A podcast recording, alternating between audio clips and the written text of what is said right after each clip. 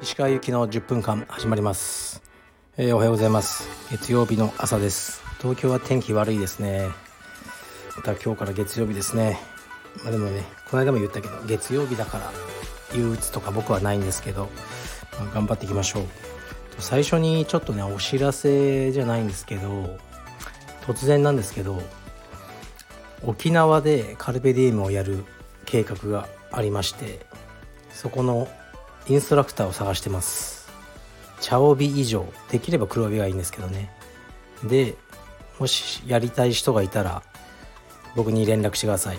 僕の SNS をまあ Facebook だのインスタだのそこから DM でお願いします。でももちろんね条件とか合わなくてもうねその人からの募集あの問い合わせあったってことは誰にも明かさないのであのもしね沖縄でやってみたいっていう人がいたらあの連絡ください。条件は非常に良いと僕は思います、まあ、経営は僕じゃないですよ。はい。ではよろしくお願いしますね。でえー、っとあとそうだな。なんだっけ。うん。昨日は11の大会があってうちの新人白帯スタッフのアスカがまだ会ってないんですけどね。えー、っと道着と農技の階級で優勝して農技の無差別でも優勝したみたいですね。すごい60キロぐらいしかないんですけどね。であの無差別の道着にもエントリーしたんですけどあの耳がもう湧きすぎてやばいのであのキャンセルさせてくれって連絡があったのであいいよって言ったんですけどね、まあ、大したもんですね。うん。なかなかね感慨深いものがありますね。で最初まあ今もほとんどわけ分かってないんですけど充実。やっぱりスタッフ連に毎日出て一緒にこうやるのは僕はまあすごく強くなるか体がぶっ壊れるかどっちかだろうと思ってたんですよね。やっぱすごい激しいんで。でもよくついてきましたね。やっぱりそのまあ中大あの重量上げ部ですね。ウェイトリフティング部でしっかりあのやったっていうのが大きいですね。だから信用できたんですよね。あのウェイトリフティングって急に今日30キロ上がるとかないと思うんですよ。もうコツコツコツコツ毎日。4年間練習したやつしかあの、ね、学生チャンピオンとかなれなかったはずだから。だからもちろんね柔道とかレスリングとかに比べると充実に役に立つのかなと思ったんですけどうんやっぱりそのメンタルの方がすごく役に立つだろうなと思ってましたね。だからあとそうですねうちのスタッフがうんまあ優しいなと思いますね。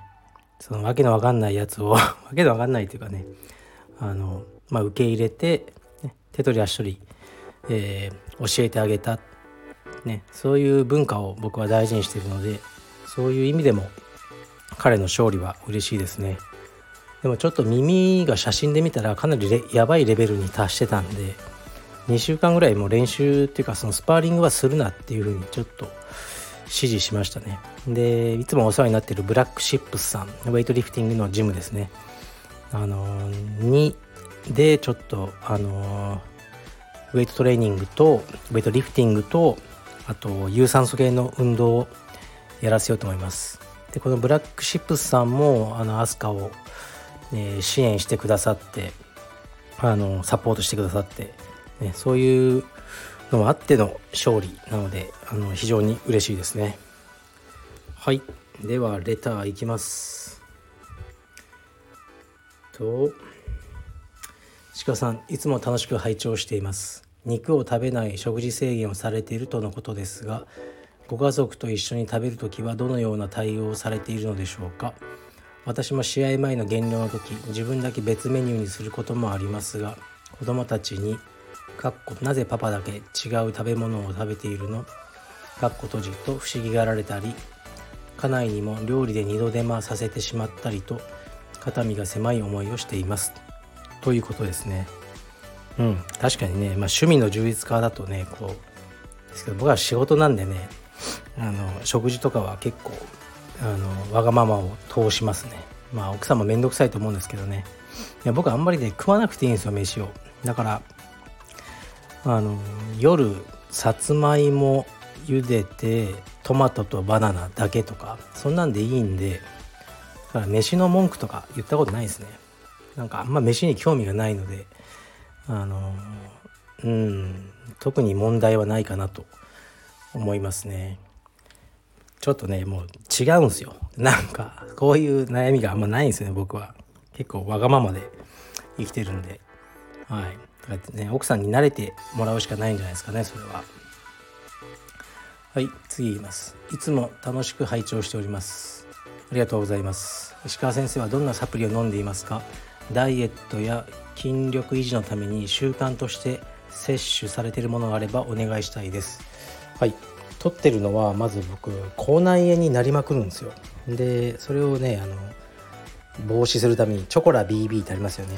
あれを飲んでたんですけどあれ結構高くてあれと同じなんか同じ成分で安いのがあるんですよ。だから結局ビタミン B2 と B6 が入ってるやつですね。それを飲んでるのとあとマルチビタミン。これはもうなんそんなにいいな何でもいいなと思ってるんですけど最近はえー、っとアイハーブで買ってるスーパーイミューンっていうやつですね。イミューンストレンクスニングマルチバイタミンっていうやつですね。まあ免疫を高める機能機能というかその成分も入ったマルチビタミンを取ってます。安いっすよ。でもねこれを1日2回4粒ずつ飲まなきゃいけないんですけど4錠。でかいんですよねこのアメリカのやつって。1錠ずつこうゴクッゴクッて頑張って飲んでますね。それと朝トレーニングする時に EAA ですね。 essential amino acid。を粉末のやつを水に溶いて飲んでますね。サプリはそれだけです。はい。なんか何を食うかという何をね食わないかのが大事だと思うんですよね。はい。では次いきます。石川さんこんにちは。石川さんのお二人のお子さんはとても理想的な愛情に恵まれている環境で育っていると思います。質問なのですが子供が好きなゲームテレビスマホの時間はどのように管理されていますでしょうか。教えていただけると幸いです。季節の変わり目ですのでご自愛ください。前もこういうのありましたね。特に何もしてないって感じですね。うんやっぱ車とか乗ってる時も息子はなんか iPhone やらしてるのが楽なんですよね。こうチャイルドシートに縛られてただ窓の外見てろって言っても無理っすよね。だからもうなんか iPhone でずっとわけわかんないゲームとかやってますね。うんで僕も iPhone 一日中見てますからね。もう現代社会仕方ないんじゃないかなってね。とちょっと思ってるのででこれから、読書とかも Kindle とかで、ね、ゲームばっかするんじゃないとか言って見たらいやこれは本を読んでるんです私はとかね。そうあると思うのでもう前みたいにはね思わないですかね。iPhone の使いすぎだとか。テレビはねあんまり見てほしくないんですけどやっぱり妻も飯とかね料理作ってる時に子供退屈じゃないですか。テレビつけて、まあ、見てろっていうのが楽なんでしょうね。その間に読書してろとか、うん、そういう家庭もあるんでしょうけどまあ僕はあんま気にしてないって感じですね。ちょっとご期待に添えない答えだと思いますが。はいすいません。次いきます。えー、っと石川先生が影響を受けた本。あと15歳の思春期真っ只中の息子におすすめの本を教えていただけたらと思います。はい。影響を受けた本っ本大好きなんですけど影響を受けた本ってなんかパッて思いつかないんですけどこれももう何度も紹介してるあの落合信彦あもう信彦じゃない信彦氏の「アメリカよアメリカよ」まあ、これの一択にしておきますかね。これを読んでアメリカに憧れて僕アメリカに行っちゃったんでそういう意味では影響を受けたんですね。で僕もやっぱり1 5 6歳の時に読んだと思うんですよね。もうちょっと17ぐらいかも。だからこの息子さんにもこれを勧めますね。はい。でも15歳思春期がのね子が親に勧められた本とか読まないでしょ親がこうねじゃあこれ読んでみなとかって「わあ」とか読むよとかそれだうんなんかあんま想像つかないですよね。で僕は友達あのー、が勧めてくれたんですよね。これいいよ読んでみなって。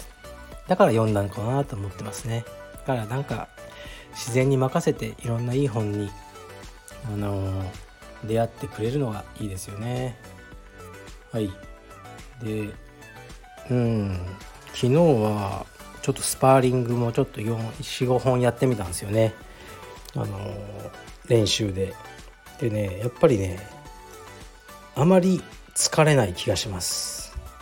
体重も軽くなり肉を食わなくなって疲れが減ってますね。